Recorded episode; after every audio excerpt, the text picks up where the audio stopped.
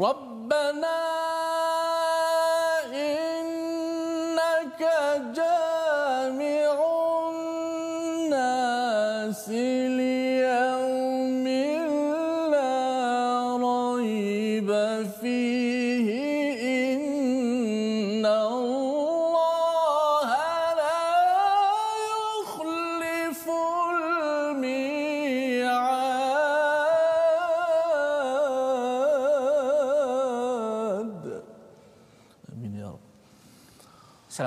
warahmatullahi wabarakatuh. Alhamdulillah wassalatu wassalamu ala Rasulillah wa ala alihi wa man wala syada la ilaha illallah syada Muhammadan abduhu wa rasuluh. Allahumma salli ala sayidina Muhammad wa ala alihi wa sahbihi ajma'in. Amma ba'du. Apa khabar tuan-tuan dan puan dimati Allah sekalian? Alhamdulillah kita memanjatkan kesyukuran pada Allah Subhanahu wa taala. Amin ya rabbal alamin. Moga-moga Allah mengurniakan apa yang dibacakan oleh Ustaz Ahmad Tirmizi sebentar tadi? Rabbana innaka jami'un nas li yaumin la raiba fih. Wahai Tuhan kami Engkaulah yang mengumpulkan manusia pada hari yang tidak ada keraguan padanya. Sesungguhnya Allah tidak memungkiri janji. Inilah ayat ke-9 daripada halaman pertama surah Ali Imran. Surah yang dimulakan pada hari ini selepas kita selesai mendalami 49 halaman di dalam Al-Quran, 48 halaman di surah Al-Baqarah, surah yang digelar sebagai Sanamul Quran dan surah Al-Baqarah dan surah Ali Imran ini dua-dua surah ini digelar Zahrawain yang mempunyai banyak hiasan-hiasan, banyak perkara-perkara yang cantik yang perlu kita hiaskan diri kita dalam kehidupan kita menuju Allah Subhanahu Wa Taala.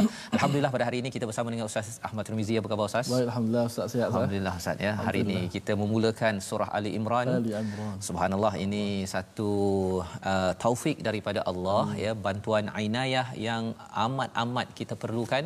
Uh, kalau fikir-fikir kan Ustaz ya, uh, sebenarnya satu muka surat demi satu muka surat ini uh, suatu perkara yang tak pernah saya buat lah hmm. kecuali baca je okey. Tapi kalau nak tengok satu-satu ini uh, tanpa uh, susunan daripada Allah SWT kita berusaha ya. Tetapi tanpa susunan daripada Allah SWT uh, mungkin ia satu perkara yang uh, mustahil ataupun sukar.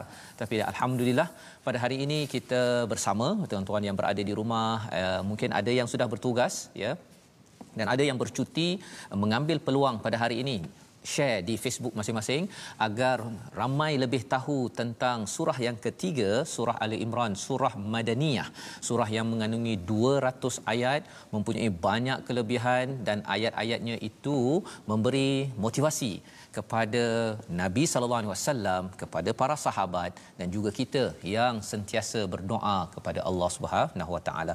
Jadi insya-Allah kita mulakan majlis kita pada hari ini bersama dengan ustaz uh, membacakan Ummul Quran. Silakan ustaz. أعوذ بالله من الشيطان الرجيم. بسم الله الرحمن الرحيم. الحمد لله رب العالمين. الرحمن الرحيم. مالك يوم الدين. إياك نعبد وإياك نستعين. اهدنا الصراط المستقيم. صراط الذين أنعمت عليهم غير المغضوب عليهم ولا الضالين.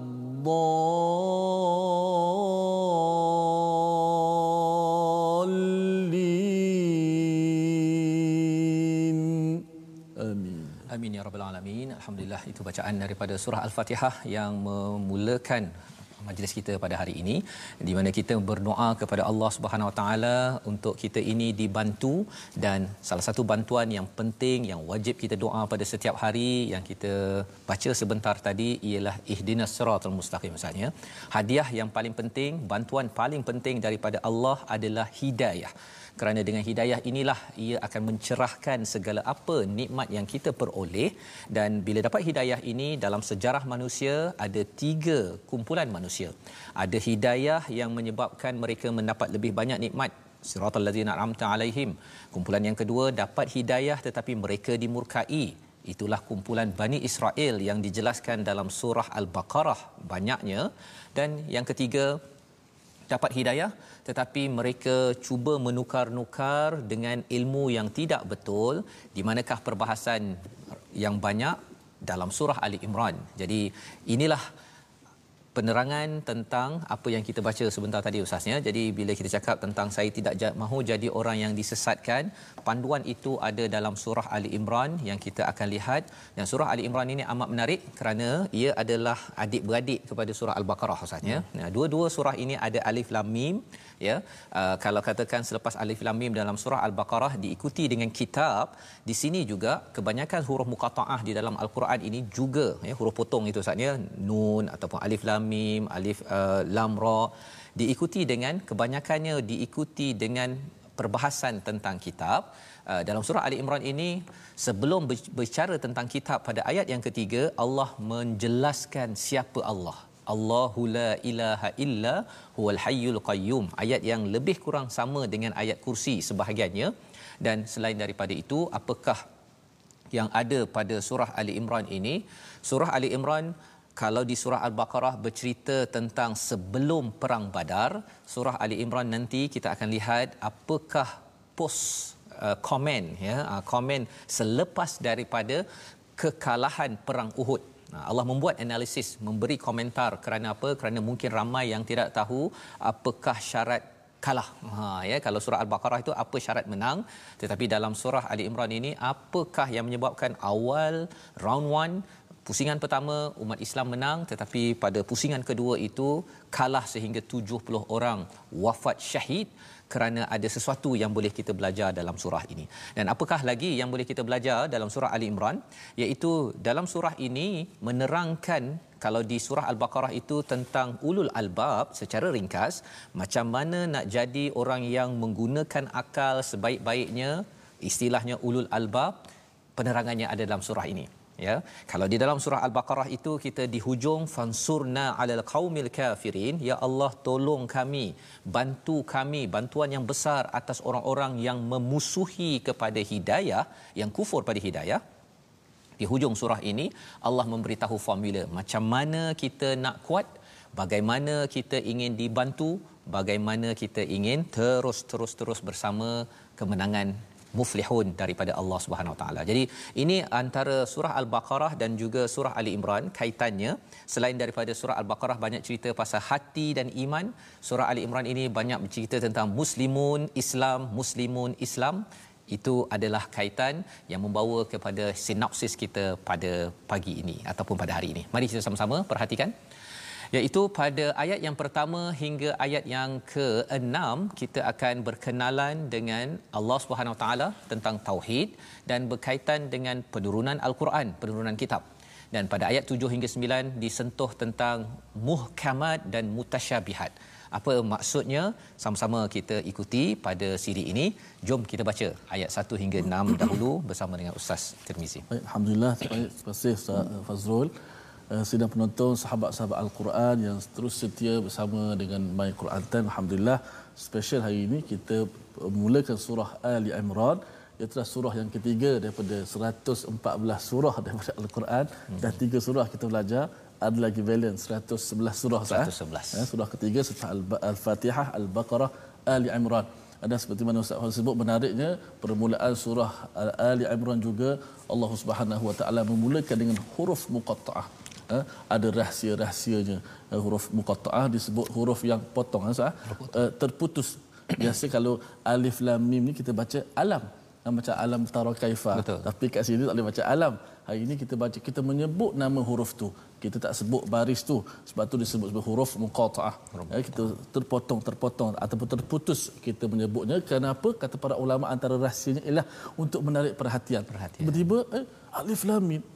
Tak pernah dengar macam ni. Kalau ketika zaman Arab hari itu orang hebat dah bahasa tiba-tiba sekali turun alif lam mim apa benda pula ni mereka nak tahu untuk menarik perhatian kenapa Ustaz sebut Allah Taala memperkenalkan dirinya selepas tu nak ber- berkenalan maka alif lam mim dimulakan dengan Allahu la ilaha illa huwal qayyum insyaallah sama-sama kita baca Dan lebih itu Ustaz ya, sebenarnya mm-hmm. kalau katakan waktu dahulu dia tidak ada baris-baris kan. Aha. Jadi kalau tak ada cikgu lah ya, tak bertalaki, mm-hmm. tengok surah Al-Fil, mm-hmm. Alam, surah Ali Imran bacanya Alam juga Alam ya, juga. tanpa ada Itu cikgu. penting terlaki Ustaz. eh? Pentingnya Masya cikgu. Allah. Ya. Kalau tidak eh, sebab itulah Al-Quran itu dia hebat Quran kerana turun daripada Allah. Sebab tu nak kata turun daripada Nabi Muhammad tak akan jadi begini. Tak sebab dia turun daripada Allah Subhanahu Wa Taala lah. maka dia bersifat eh, mukjizat. Baik. Ayat 1 hingga kepada ayat yang ke-6 sah. Ya, betul. Sama-sama kita bacakan uh, surah Ali Imran. Moga-moga Allah Taala pimpin kita pandu kita insya-Allah. أعوذ بالله من الشيطان الرجيم. بسم الله الرحمن الرحيم.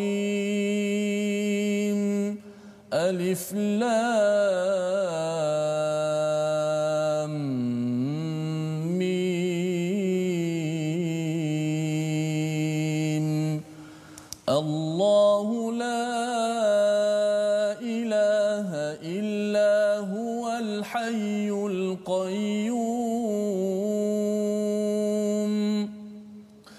نزل عليك الكتاب بالحق مصدقا لما بين يديه مصدقا لما بين يديه وأنزل التوراة والإنجيل.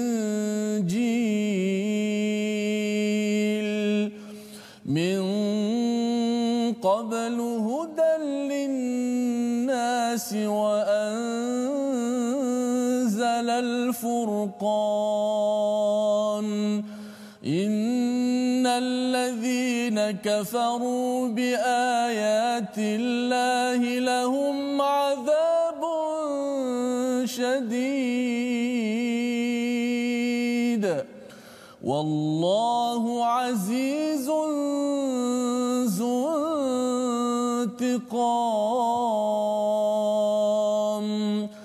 إن الله لا يخفى عليه شيء في الأرض ولا في السماء. هو الذي يصوركم في الأرحام كيف يشاء.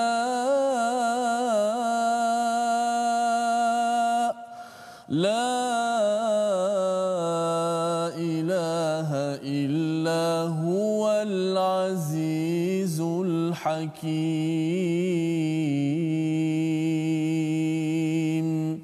صدق الله العظيم. Surah Al-Allahul Azim ayat 1 hingga 6 memulakan pembelajaran kita. Kita memohon pada Allah dikurniakan hidayah. Subhanakala ilmalana illa ma 'allamtana innaka antal alimul hakim. Rabbi zidni ilma ya Allah tambahkanlah untukku ilmu.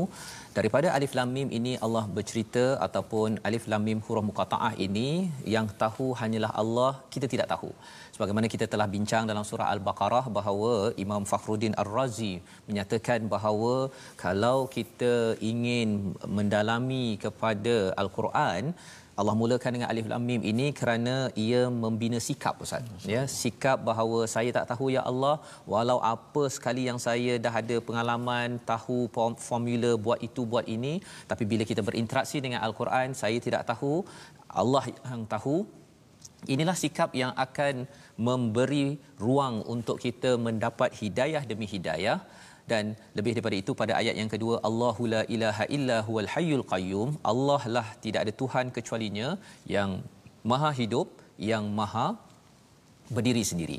Maha hidup ini maksudnya tidak ada awal, tidak ada akhir. Semua di kalangan kita sumbernya datang daripada Allah dan Allah lah yang mendirikan Ustaz. Yang hmm. jaga kita daripada kecil sampai besar dan bukan sekadar untuk kita, hmm. semua tumbuh-tumbuhan, haiwan segalanya, hmm. Allah lah Al-Qayyum yang akan mendirikan, menjaga sampai besar, sampai kuat, sampai bila-bila ya uh, tentang alam ini.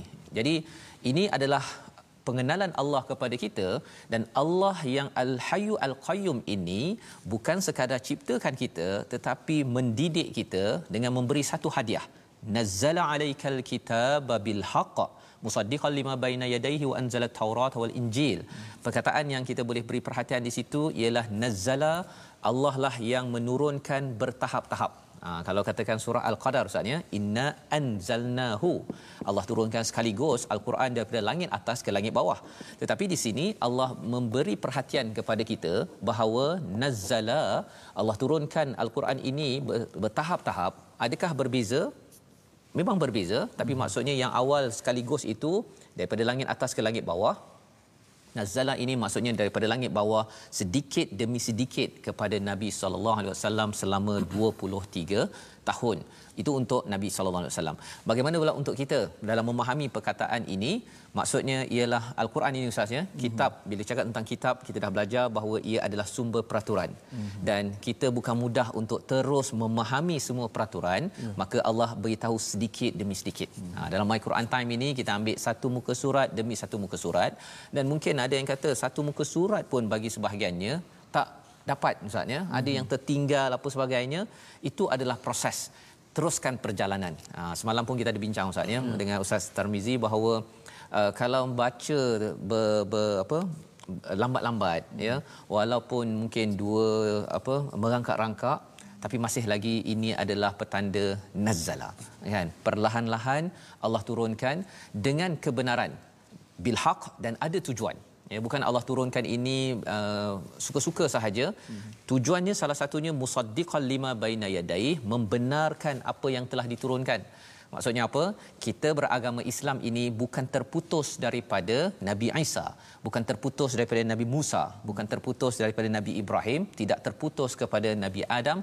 Jadi seluruh manusia ini seluruh insan ini adalah insan yang diberikan kurnia daripada Allah dengan kebenaran baina yadai wa anzala taurat wal injil. Hmm. tetapi berbeza dengan taurat dan injil. Taurat dan injil ini uh, diturunkan sekaligus. Maksudnya kalau kita perasan nanti kita akan baca dalam surah ali imran nabi Isa dia lahir-lahir dia dah pakar taurat dan injil. Dia siap boleh tegur lagi pada ulama ahli kitab pada waktu itu yang cuba menukar-nukar Taurat. Pasal Taurat ni lebih awal pada Nabi Musa. Mereka ubah-ubah Nabi Isa boleh tegur. Itu yang mereka tak puas hati mereka kata kita mesti uh, selesaikan Nabi Isa ini. Ada yang uh, di kalangan pemerintah waktu itu tidak suka kepada Nabi Isa yang pergi kepada kitab Taurat yang yang asal. Kerana dengan asal maksudnya mereka tidak boleh membuat kerosakan. Hmm. ya pasal ditegur oleh Nabi Isa. Dan Injil adalah kitab yang turun kepada Nabi Isa dan ini kali pertama lah Ustaz. Kita tak pernah lagi sebelum ini dalam surah Baqarah tak ada cerita pasal Injil, pasal Nabi Isa lahir ataupun hadir selepas daripada Bani Israel kaum Nabi Musa ya. Jadi itu dari segi sejarahnya dan kita melihat pada Injil ini apa? Pada ayat 4 itu min qablu hudal linnasi wa anzalal furqan. Apa maksudnya? Iaitu dari sebelumnya sebagai petunjuk bagi manusia dan dia menurunkan al-furqan ya. Iaitu Taurat dan Injil ini adalah daripada petunjuk manusia-manusia sebelum ini dan Allah menurunkan al-furqan. Mengapa kat situ? Anzala bukannya nazzalahu furqan ya. Anzala maksudnya yang kita dah belajar sekaligus misalnya. Walaupun walaupun kita baca Quran ini sikit demi sedikit ya walaupun turunnya sikit demi sedikit tetapi furqan kebenaran daripada Allah Subhanahu Wa Taala itu bukan sedikit demi sedikit. Daripada hari pertama lagi kalau katakan tuan-tuan ikut uh, Quran Time pada episod hari ini uh, surah Ali Imran hmm. kata ada saya tertinggallah surah Al-Baqarah. Al-Furqan dapat membezakan hak dan yang batil. Di mana-mana ayat sahaja kita akan berjumpa Ha, di mana-mana ayat. Jadi Al-Furqan ini tak perlu tunggu sampai khatam 30 juzuk baru dapat Al-Furqan. Hmm. Kita dapat satu muka surat pun, eh, satu ayat sekalipun kita dah tahu dah oh sebenarnya kalau ayat nombor 2 ya apa yang kita boleh belajar tadi Allah lah yang uh, de, yang menghidupkan dan yang meneguhkan yang membina. Jadi uh, apakah furqannya membezakan yang hak yang batil? Ayat ini hak yang batilnya ialah uh, saya tengok kebatilannya ramai orang yang bergantung hidup kepada bos lebih daripada Allah. Ha kan. Tapi ada yang kata eh tapi saya tak saya orang Islam. Tapi sebenarnya kalau bergantung pada bos lebih daripada uh, Allah, maksudnya pada waktu solat dia ambil perhatian, pada waktu dia baca al-Quran dia akan beri perhatian, ambil masa kalau dia boleh khususkan masa untuk kerja dia kena ambil masa untuk bersama Quran bersama solat dan saya ucapkan tahniah pada tuan-tuan yang sudah pun bersama. Dan kita doakan lebih ramai lagi boleh membezakan hak dan yang batil. Innal ladzina kafaru biayatillahi lahum adzabun syadid. Wallahu azizun zuntiqam. Ya bagi orang yang kufur pada ayat Allah baginya adalah azab yang sengsara. Wallahu azizun zuntiqam. Allah nak cerita kat sini innal ladzina kafaru ustaz ya? Hmm. perkara ini penting. Pasal apa? Pasal ini mungkin banyak silap kefahaman. Iaitu bila kita nampak saja ahcong di tepi jalan selepas habis Quran time kita kata ah dia ni kafir. Ah contohnya kan. Adakah begitu? Ataupun kita panggil je kita tak boleh percaya kepada semua orang kafir. Ha begitu kan. Kita cakap sembrono begitu tapi sebenarnya innal ladzina kafaru siapa? Kalau kita melihat kepada surah al-baqarah pun pada ayat yang ke-6 ada innal ladzina kafaru maksudnya di sini siapa? Orang yang dia sudah bertemu dengan mesej kebenaran sudah didakwahkan berkali-kali diingatkan. Tetapi dia kata tak naklah saya ni sawaun alaihim tak ada beza itu digelar innallazina kafaru. Tetapi kalau katakan kita ada kawan ahcong yang kita tak pernah pun cakap pasal Islam kita tak pernah cakap pasal kebenaran kemudian kita kata dia ni kafir tak boleh percaya dia masuk neraka sebenarnya kita kena segan kepada Allah bahawa nabi diminta untuk bercakap kuliah ayyuhal kafirun ya kuliah ayyuhal kafirun kerana nabi tak sanggup nak panggil kafir kepada Abu Talib. Ha, kalau kita tengok sejarah sunnahnya uh, saat ni kan hmm. uh, Nabi tak pernah panggil Abu Talib wahai kapi ha, macam tu kan? Tidak. Kerana apa? Kerana itu istilah yang Allah gunakan untuk kita faham tetapi istilah itu kita tak boleh guna seharian. Itu untuk kita faham saja okey orang kafir begini sifatnya. Tetapi kalau dia belum diingatkan kita tak bercakap dengan dia pasal Islam kemudian kita terus kata dia ni kafir masuk neraka uh, sebenarnya kita kena segan bahawa istilah itu tidak tepat ya berdasarkan kepada kepada innal ladzina kafaru biayatillahi lahum azabun syadid ya. Dapat azab hanya bila dah dapat mesej diingatkan tapi dia tidak tidak respon ataupun dia melawan balik kepada kepada al-Quran ini sendiri. Ayat yang kelima amat menarik ustaz ya. Ayat kelima bercakap tentang uh, bagaimana Allah nak minta ustaz sekali lagi uh, baca ayat ke-5 ini mm-hmm. dan juga ayat yang ke-6 sebenarnya. Pasal masih lagi kita berkenalan dengan Allah agar kita tidak hilang perspektif dalam kita membina prinsip. Ini adalah ringkasan ataupun keseluruhan surah Ali Imran ini. Membina prinsip membina kebenaran dalam hidup kita jangan cepat uh, putus ataupun hilang prinsip. Sila Ustaz. Ayat 5 dan 6 Ustaz. Ya, betul Ustaz. Baik, uh, bagi sahabat-sahabat Al-Quran, mari lihatlah kita lihat uh, ke kebenaran Al-Quran, kesempurnaan Al-Quranul Karim yang tidak dapat ditandingi Ustaz. Sampai hari ini tidak ada orang mampu menjelaskan dia punya apa kecacatannya Betul. kerana dia bersifat sempurna daripada ayat ke ayat surah ke surah masya-Allah eh, kita sebab itulah al-Quran ini didatang daripada Allah Subhanahu wa taala sempurna baik kita akan baca ayat yang ke-6 ya 5 dan 6. 5 dan 6. Okey. Auzubillahi minasyaitonir rajim. إن الله لا يخفى عليه شيء في الأرض ولا في السماء هو الذي يصوركم في الأرحام كيف يشاء لا إله إلا هو العزيز الحكيم. صدق الله صدق الله العظيم. Sesungguhnya bagi Allah tidak ada sesuatu pun yang tersembunyi di bumi dan di langit. Dialah yang membentukmu dalam rahim mengikut yang dia kendaki. Tiada Tuhan selain dia yang maha perkasa lagi maha bijak sana. Kita berkenalan lagi dengan Allah SWT yang menurunkan panduan yang amat tahu segala-galanya. Ya, Allah tahu keperitan kalau kita tak dapat hidayah. Allah tahu kepayahan dalam hidup kita kalau kita ini tidak dipimpin nak pergi mana selepas ini, selepas hidup 60 70 tahun. Allah tahu. Dan Allah tahu juga dalam hati seseorang itu sama ada dia akan merespon pada hidayah ataupun betul-betul kufur. Jangan kita pula baca bahawa itu orang kafir masuk neraka. Jangan baca. Jangan kita yang baca pasal kita tak tahu segala-galanya. Dan pada ayat yang ke-6 itu Allah menyatakan bahawa Allah menjadikan ya menciptakan kamu yusawwirukum ini maksudnya membentuk fil arham kaifa yasha seperti mana yang Allah kendaki. Hmm. Poinnya apa di sini? Allah berkuasa. Jadi kalau katakan saya begini ustaznya ataupun ustaz uh, Termizi yang handsome ya alhamdulillah. Amin. kita bersyukur. Pasal apa? Pasal ada orang ustaz. Dia kalau tengok rambutnya hitam ni hmm. lurus dia kata saya nak jadi macam orang sana yang rambut putih kan blonde ataupun uh, ber, apa berpintal-pintal ataupun dia tengok kulitnya tak cukup uh, putih lah. Tak cukup. Kan? Jadi saya kena putih kan? Kan uh, jadi bila kita rasa uh, tak best dengan apa yang kita ada hmm sebenarnya Allah menyatakan Allah dah jadikan yang terbaik. Yusawwirukum fil arham kaifa yasha. Jadi maksudnya apa? Apa sahaja yang kita ada pada hari ini sebenarnya itulah yang terbaik. Membawa kita kepada perkataan hari ini. Sama-sama kita perhatikan. Insyaallah. Iaitu perkataan faraqa yang ada kaitan dengan perkataan al-furqan sebentar tadi.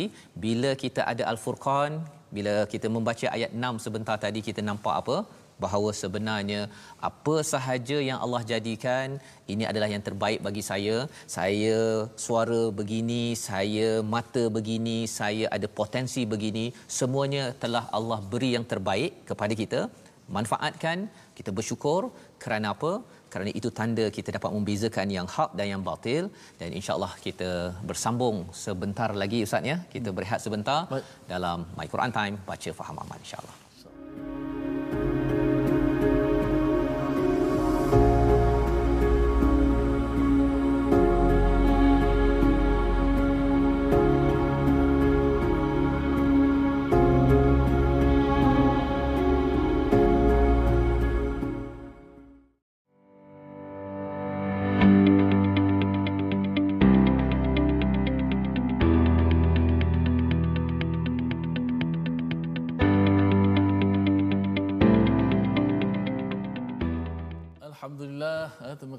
kepada semua sahabat-sahabat Al-Quran. Mudah-mudahan sentiasa diberi kekuatan oleh Allah Subhanahu Wa Taala untuk terus kita bersama dengan Al-Quran kalamullah.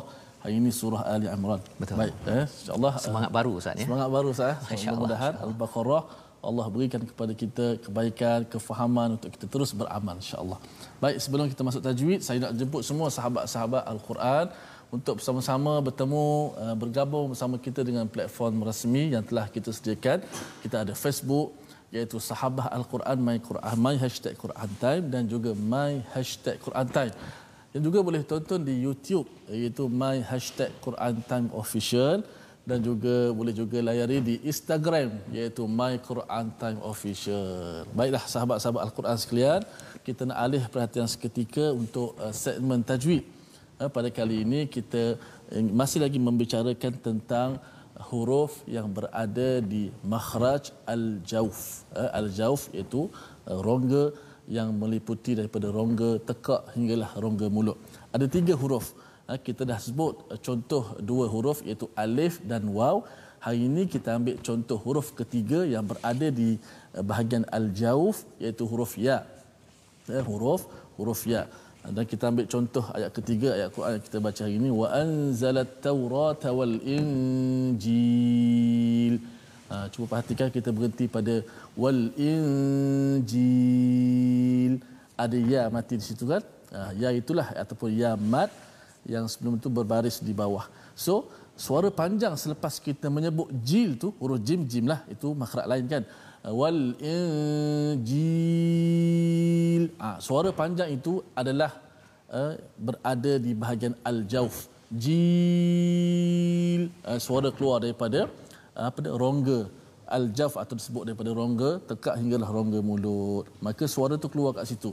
Maka tak boleh kalau kita nak sepitkan tak keluar suara kat tempat al-jaf kita buat wal injin mu'minin ya menyepit dekat hidung. Maka uh, sebab uh, biasanya berlaku pada orang yang bertilawah bertaranum bila tone dia tinggi sangat sampai dia menghidung suara rosak mukminin tak keluar di tempat yang sepatutnya. Sepatutnya walaupun suara tinggi sekalipun tetap sama. Wal uh, wal injil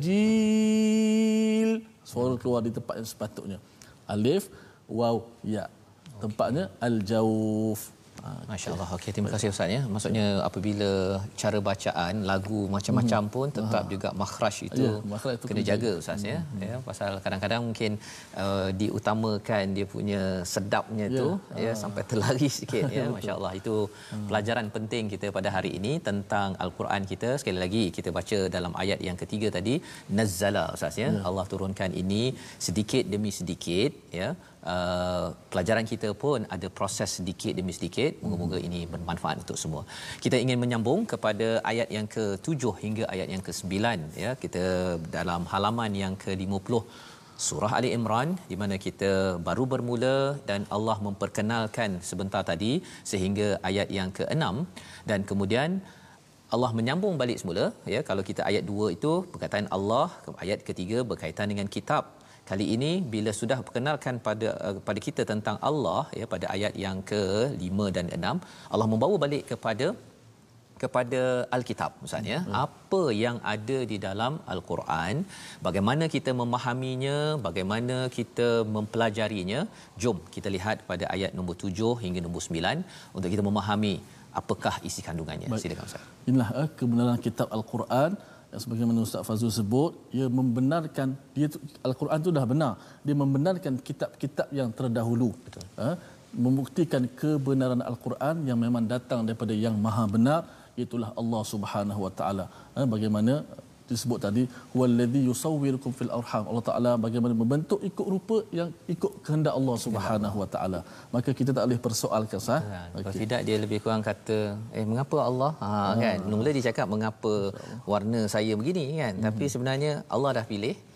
Khawatir nanti ha, bila Allah nak bagi balik nanti tak dapat apa yang Allah nak bagi ya. Yalah, kita syukur kepada Allah selaku kita hamba. Baik, kita sambung bahagian terakhir. Ayat yang ke-7, 8 dan 9 insya-Allah. أعوذ بالله من الشيطان الرجيم بسم الله الرحمن الرحيم هو الذي أنزل عليك الكتاب منه آيات محكمات منه آيات محكمات هن أم الكتاب وأخر متشابهات فأما الذين في قلوبهم زيغ فيتبعون ما تشابه منه ابتغاء الفتنة فيتبعون ما تشابه منه ابتغاء الفتنة وابتغاء تأويله. وما يعلم تأويله إلا الله. والراسخون في العلم يقولون آمنا به كل من عند ربنا وما يذكر إلا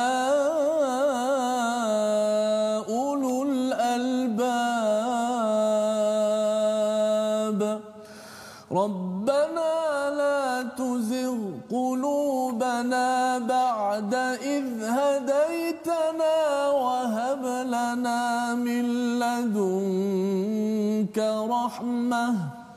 إنك أنت الوهاب. ربنا إنك جامع الناس ليوم لا ريب فيه.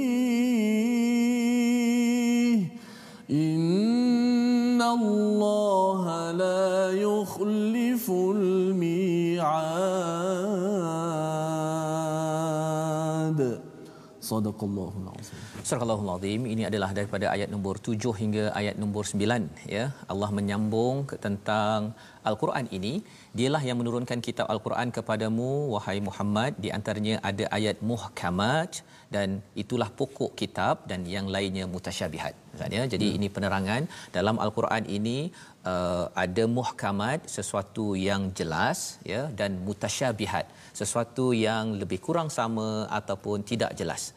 Jadi Allah memberi penekanan kepada istilah ummul kitab iaitu induk asas kepada kitab yang menjadi sumber peraturan ini adalah ayat mukamat. Sesuatu yang jelas bila cakap tentang aqimus solah ya hmm. dirikan solat. Maksudnya walaupun pendek tetapi selepas itu disyarahkan ditekan di, dijelaskan oleh Nabi Muhammad sallallahu alaihi wasallam jelas ya Uh, dan ada bahagian yang mutasyabihat mungkin dia lebih kurang sama ataupun yang sama-samar maknanya. Hmm. Jadi Allah menyatakan macam mana saya ni nak berinteraksi dengan uh, muhkamat ke ataupun mutasyabihat ya? Jadi Allah cakap fa ammal ladzina fi qulubihim zayghun orang yang hatinya cenderung kepada zayg zara ni zaghun ini maksudnya ialah uh, kesesatan. Ha, kalau dalam surah saf itu ustaz uh, tentang uh, apa orang yang uh, mula uh, apa ter, menyimpang maka Allah akan Allah akan simpangkan hati dia. Ha, jadi itu manusia yang mulakan bukan Allah yang nak menyimpangkan hati hati seseorang manusia. Maka bagi orang yang hatinya ada cenderung kepada menyimpang fayattabi'una ma tasyabaha dia ikut pada yang mutasyabihat. Dia banyak fokus pada mutasyabihat pada yang tak jelas tak sama uh, dan dia mencari dua perkara. Satu fitnah dan yang keduanya takwilih ya. Apa maksud fitnah? Kekacauan maksudnya apa maksud kekacauan di sini? Maksudnya daripada ayat tersebut contohnya lah alif lam mim ya dia akan cakap apa uh, apa maksud alif lam mim Ha, kan? Dia daripada Allahu la ilaha illa huwal hayyul qayyum yang itu dah mukamat dah jelas dah Allah itu adalah al hayyu al qayyum dia beri perhatian pada alif lam mim dan dia tanya pada ustaz ustaz tahu tak alif lam mim? Hmm. ha, saya tak tahu. Ustaz sebenarnya tak habis lagi belajar ustaz. Ha, ada orang yang jenis begitu. Yeah. dia pergi mencari apa yang ada pada neraka paling bawah kan? Ustaz tahu tak neraka paling bawah apa ustaz Hmm. Ha, ustaz tak tahu ya. Ustaz tak habis lagi belajar. Saya ada jumpa seorang cikgu, ada hmm. orang yang saya pernah jumpa ustaz ya, yang jenis begitu. Dia mencari perkara yang sama-sama ini. Hmm. Ha, itu belum lagi cakap tentang arash Allah dekat mana ustaz. Wah, habislah Ustaz. Kalau kena tanya orang-orang begini. Jadi, kita doa pada Allah SWT, kita jangan jadi orang yang zairun. Ya? Orang yang cuba untuk menyimpang ini, iaitu dia cuba untuk mengacau bilaukan cara berfikir, pertama. Dan yang keduanya, dia cuba untuk membuat penafsiran yang pelik-pelik. Ya. Ha, dia kata alif ini Allah, kemudian lam itu apa, mim itu apa, macam-macam. Tetapi perkara itu bila ia tidak diasaskan pada ilmu, Allah cakap wama ya'lamu ta'wilahu illallah. Allah kata yang tahu tafsiran bagi ayat-ayat mutasyabihat ini Allah saja. Allah sekadar nak uji bahawa orang ini sebenarnya nak beri fokus kepada yang jelas ke? Macam kaum Bani Israel ustaz ya? Dah tahu dah kena sembelih lembu. Dia pergi tanya pula warna apa umur apa apa apa? Ini ada penyakit. Ini ada penyakit. Jadi ini perkara yang Allah nyatakan. Tetapi bagi kita yang ingin beriman pada Allah ataupun Allah gelar di sini warasihun orang yang mendalam dalam ilmu kita yang terus mendalami ilmu terus belajar hmm. ya apakah sifat kita orang yang berilmu ini yang terus belajar yaquluna amanna bih ha ya saya kami beriman kepada kepadanya jadi kalau Allah cakap Allah uh, alif lam mim ini datang daripada Allah Allah saja yang tahu kita tak ya. tahu okey saya beriman beriman ya. kita beriman dengan ayat tersebut ya. tak payah pula nak cari alif tu apa lam tu apa tak hmm. semua perkara dalam dunia ini kita perlu tahu dan kalau katakanlah saya tahu sejuta orang 500 ribu orang yang sedang menonton sekarang ustaznya apa yang mereka fikirkan sekarang tuan-tuan yang berada di rumah rasanya saya susah. Kadang-kadang kalau katakan ustaz ya kalau katakan telefon saya ke ataupun ada bunyi pun dekat sini saja pun saya dah oh, dah terganggu dah. Belum lagi bercakap tentang tahu semua perkara. Yang penting ialah kita menyatakan yaquluna amanna bih kullum min indi rabbina Mana semua ini daripada juga sebagai satu ujian kepada kita orang beriman Ustaz eh. Ya. Masya-Allah. Itu sebabnya bila bercakap tentang uh, wama yadhakkaru illa ulul albab, orang yang betul-betul mempunyai akal yang bersih, hmm. ya, uh, yang membersihkan dirinya, uh, dia akan cakap bahawa okey saya percaya pada uh, Allah, saya beriman. Uh, kalau katakan ikut pada ilmu yang betul okey saya beriman. Kalau ini bukan ikut ilmu yang betul alif lam mim sebenarnya alif ini maksudnya ini lam ini maksudnya ini mim. Tengok kaedahnya tak betul ustaz ya? Mm-hmm. jadi maksudnya kita tinggalkan ya? Kerana apa? Kerana itu beza di antara orang yang ulul albab orang yang bersih akalnya hati nuraninya berbanding dengan orang yang ada masalah ya? Dan itu sebabnya kita ada doa special istimewa mm-hmm. untuk mengelakkan kita ni jadi zauk ya? Jadi menyimpang. Apakah doanya? Saya minta ustaz kalau boleh baca ayat nombor 8 itu itu doa penting dibaca setiap hari terutama kita yang baca Quran ya? Jangan tuzia. Ha, daripada perkataan zarun tadi itu hmm. iaitu jangan kita dipesongkan hati kita dah baca Quran macam-macam kita nak cari bab yang pelik-pelik. Betul. yang dah jelas itu pun saya lah ustaz ya dah jelas hmm. pun banyak lagi tak buat hmm. ya banyak lagi tersilap yang pelik-pelik itu tak payahlah buang masa ya. oh, tapi kita kena doa minta Allah bantu sila Ustaz ayat 8 kita akan baca doa daripada Allah Subhanahu Wa Taala. Kerana doa daripada al-Quran dia pasti ada kelebihan dan keistimewaan. Betul. maknanya saja dah Ustaz sebut tuzik saya nak Ustaz ulas lagi sebab saya pun nak faham juga. Okey? Kerana Quran doa daripada Quran ni dia ada keistimewaan. Apatah lagi bila ditadabbur. Kita akan lebih terasa. Doa ni selalu dibaca Ustaz. Betul. Ha, la tuzik qulubana ba'da tanah tapi mungkin selepas ni mungkin Ustaz dah tadabbur kita akan baca dengan penuh terasa kefahaman di sebalik doa ini. Bersama-sama kita baca. Auzubillahi minasyaitanir rajim. Bismillahirrahmanirrahim. ربنا لا تزغ قلوبنا بعد إذ هديتنا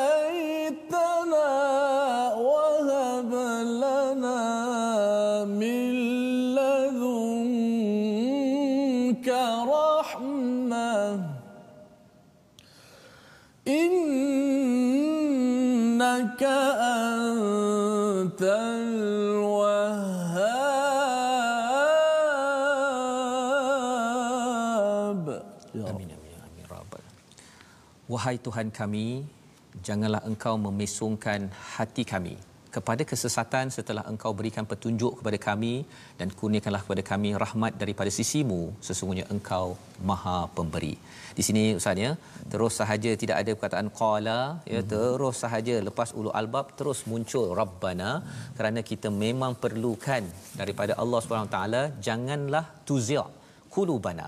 Jadi kalau kat sini perkataan tuziq qulubana ini dia bukan masalah dekat sini sangat pun. Ah. Dia masalah di sini ustaz. Masalah hati ustaz. Masalah hati ya. Hati ni bila dah banyak belajar, apatah lagi ba'da is hadaitana dah dapat hidayah ustaz kita lihat dalam surah al-baqarah dah dapat hidayah ya nabi Musa dah datang. Pada waktu itulah dia buat zau ya membuat uh, perkara-perkara yang memesong yang berpaling daripada Allah Subhanahu taala ya. Jadi rupa-rupanya bukan sekadar orang tak berilmu. Ini orang yang dapat ilmu yang dapat hidayah boleh ya terpesong seperti mana Bani Israel ataupun dalam surah Ali Imran ini kaum uh, Nabi Isa ya pengikut Nabi Isa.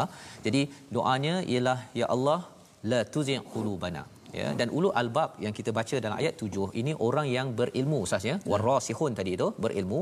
Orang ilmu biasanya banyak kat sini tapi kalau nak jaga jaga sini sekali Ha, pasal kalau makin banyak kita berfikir tuan-tuan ikut my Quran time pada setiap hari katakan. Ya belajar dengar faham ya baca dan faham. Pada waktu yang sama kalau kita tidak dilindungi Allah daripada zarun ini ya maka akhirnya kita akan cari yang pelik-pelik. Tak cukup lah ustaz. Saya nak kalau boleh saya nak tadabbur lagi dalam. Kalau boleh tadabburkan alif lam mim. Ha kan ini uh, begitu jelas ayatnya. Tak yang, perhatikan cari yang, yang susah juga. Ambil yang susah-susah. Hmm. jadi uh, itu adalah cabaran uh, bagi kita semua. Itu sebabnya kita perlukan pertolongan daripada Allah untuk dilindungi ya. La tuzigh qulubana. Uh, dan di hujung itu wahab lana min ladunka rahmah. Dan kurniakanlah wahab ini daripada ada kaitan dengan hibah. Berilah hadiah ya. Hadiah yang amat special istimewa daripada sisi uh, rahmah Allah Subhanahu Wa Taala daripada Tuhan uh, rahmah kita nak rahmah Allah innaka antal wahhab. Jadi maksudnya kasih sayang Allah adalah hadiah yang amat istimewa yang kita perlukan. Dapat rahmat Allah tuan-tuan ustaz ya? Hmm. sebenarnya insya-Allah kita akan sentiasa diberi panduan oleh Allah. Dan apakah rahmat Allah yang besar? Kalau kita tengok-tengok dalam surah uh, Yunus ayat 58, hmm. rahmat Allah itu salah satunya Al-Quran. Surah uh, Ar-Rahman pun ada. Ar-Rahman Allama Al-Quran. Hmm. Jadi kalau kita nak elakkan daripada pemikiran kita ni baca cari benda yang pelik-pelik fokus selalu membaca al-Quran. Insya-Allah bila kita baca faham, kita dah tengok Quran ini ilmunya kalau tadabbur sekali lagi satu round hmm. lagi ustaznya sampai habis 604 nanti kita akan berjumpa ilmu baru itu Quran hmm. ya ha, tetapi kalau katakan dia kata oh saya dah khatam Quran ni kan saya rasa dah habis dah baca Quran saya nak baca buku lain boleh tak ada masalah tetapi ia ada kemungkinan membawa kita ke tempat-tempat lain jika Quran di ditinggalkan. Malah di sini dalam uh, Dr. Mahmud Abdul Razak ya dalam Quran Amazing ini beliau menyatakan apa? Bila bercakap tentang uh, Asmaullahul Husna Al-Wahhab ini, Allah beri di dunia kurniaan adalah sebagai ujian. Ha ya, kalau tuan-tuan dapat kereta ke, dapat rumah besar ke, hatta kalau kita dapat baca Quran pun Ustaz ya, mm-hmm. di dunia ini ini ujian. Tetapi bila sampai di akhirat nanti Al-Wahhab yang sama Allah Al-Wahhab memberi kurniaan itu sebagai balasan. Ha, jadi itu sebabnya kita gunakan hadiah-hadiah Allah beri di dunia ini untuk kita dapat ganjaran. Bukan kita uh, apa boleh baca Quran kita rasa oh ini dah terbaik dah ni. Saya dah amat bertakwa dah ni. Bukan. Ini ujian untuk kita faham tentang Al-Wahhab dan selain daripada itu uh, bila cakap tentang Al-Wahhab ini disentuh oleh Dr. Mahmud Abdul Razak dia kata jangan rasa benci pada hadiah yang Allah dah berikan. Hmm. Uh, kalau zaman jahiliah itu dapat anak perempuan dia benci ya dapat anak lelaki oh dia rasa okey tapi sebenarnya tuan-tuan dapat anak lelaki anak perempuan kereta kecil kereta besar rumah kecil rumah besar semua itu hadiah daripada Allah kalau katakan saya ni tergagap-gagap saya ni lancar baca Quran kurniaan daripada Allah jangan benci kalau perlu baiki minta lagi daripada Allah Subhanahu Wa Taala dan di hujung sekali itu Rabbana sekali lagi berdoa. Nah, jadi ini ciri orang ulul albab Ustaz ya, orang yang berilmu nak jaga hati, salah satu caranya banyak berdoa. Ya. Bagaimana nak kekalkan al-haq dalam kehidupan kita? Inilah surah Ali Imran, ya. Keluarga Imran yang kita akan tengok pada ayat seterusnya nanti, keluarga Imran ini ada al-haq, ada kebenaran dan salah satu sifat kebenaran ini ialah isteri Imran nanti kita akan tengok, ya. Apa yang beliau buat? doa. Ha ustaz ya, sifatnya suka berdoa. Sikit-sikit doa, sikit-sikit kalau di negara Arab tu kan selalu berdoa barakallahu fiik, jazakumullahu khair. Inilah yang kita nak hidupkan dalam kehidupan kita seharian. Letak kat Facebook saya doakan semua sejahtera. Ada orang minta doa, kita doakan. Ini akan menyebabkan apa? Kebenaran prinsip al-haq itu akan masuk dan masuk. Di sini apakah doanya? Tuhan kami, Engkaulah yang mengumpulkan manusia pada hari yang tidak ada keraguan padanya, sesungguhnya Allah tidak memungkiri janji. Apakah isi daripada doa ini? Perkataan la raiba ini pernah kita jumpa pada ayat nombor 2 surah Al-Baqarah. Ya, surah Al-Baqarah la raiba fi hudal lil muttaqin. Ya, pada kitab tidak ada keraguan. Satu lagi yang tidak ada keraguan pada ayat nombor 9 ini adalah hari pembalasan Ustaz ya. Allah akan kumpulkan manusia pasal bila kita percaya al-Quran tidak ada keraguan pada ayat 2 surah al-Baqarah tidak ada keraguan kita akan dikumpulkan. Maksudnya apa? Prinsip kita susah nak berubah. Susah nak berubah pasal kita ingat pada hari akhirat. Kalau waktu solat kalau ada orang uh, beri rasuah ke kita rasa saya tidak akan tidak akan tukar prinsip jadi ini membawa kita kepada tiga resolusi kita pada hari ini. Mari sama-sama kita perhatikan. Iaitu pada ayat yang ke yang pertama hingga kedua tingkatkan keimanan dan kebergantungan kita kepada Allah Subhanahu Wa Taala kerana yang tahu siapa Allah yang tak tahu saya. Yang kedua apakah resolusi kita? Berinteraksi dengan al-Quran secara bertahap-tahap walaupun saya yakin tuan-tuan mungkin bila dengar pada ustaz Tirmizi ya ataupun semalam kita melihat kepada uh, bersama qari ya bersama tetamu kita. Um, Masya Allah, saya nak kalau boleh bacaan terus bagus, ya, hmm. macam uh, Doktor Wan, Wan Hilmi, Hilmi ya. Uh, tetapi kita ingat bahawa Allah turunkan perlahan-lahan, ya, uh, kita perlahan-lahan ya ini akan menenteramkan hati kita kita tidak mudah kecewa ketika kita berinteraksi dengan al-Quran. Dan yang ketiganya ialah selalu memohon pertolongan daripada Allah yang maha berkuasa yang maha bijaksana sebagaimana dalam ayat nombor 5 hingga ayat nombor 6 Allah bijak Allah berkuasa Allah boleh jadikan apa-apa sahaja.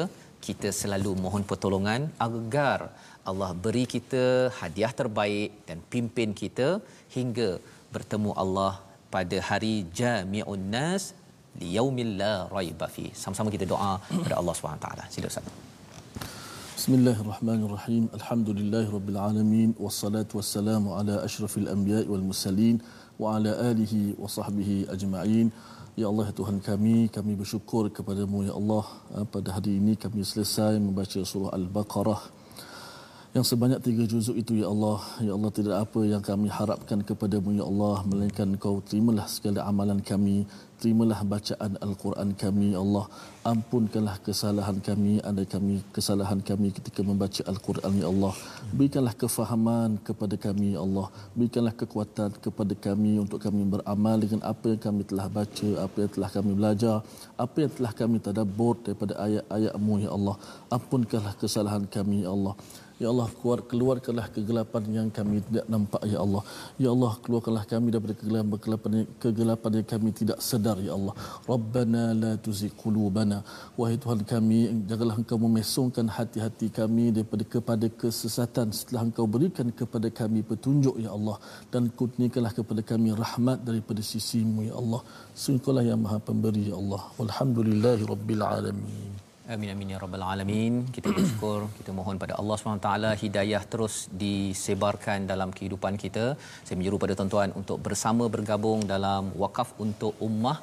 Sama-sama tuan-tuan berpeluang untuk menyumbang dan menyebarkan lagi mushaf dan juga kesedaran tentang al-Quran wakaf untuk ummah dan ini adalah usaha kita bersama insya-Allah. Moga-moga Allah terima dalam kehidupan kita seharian insya insya-Allah.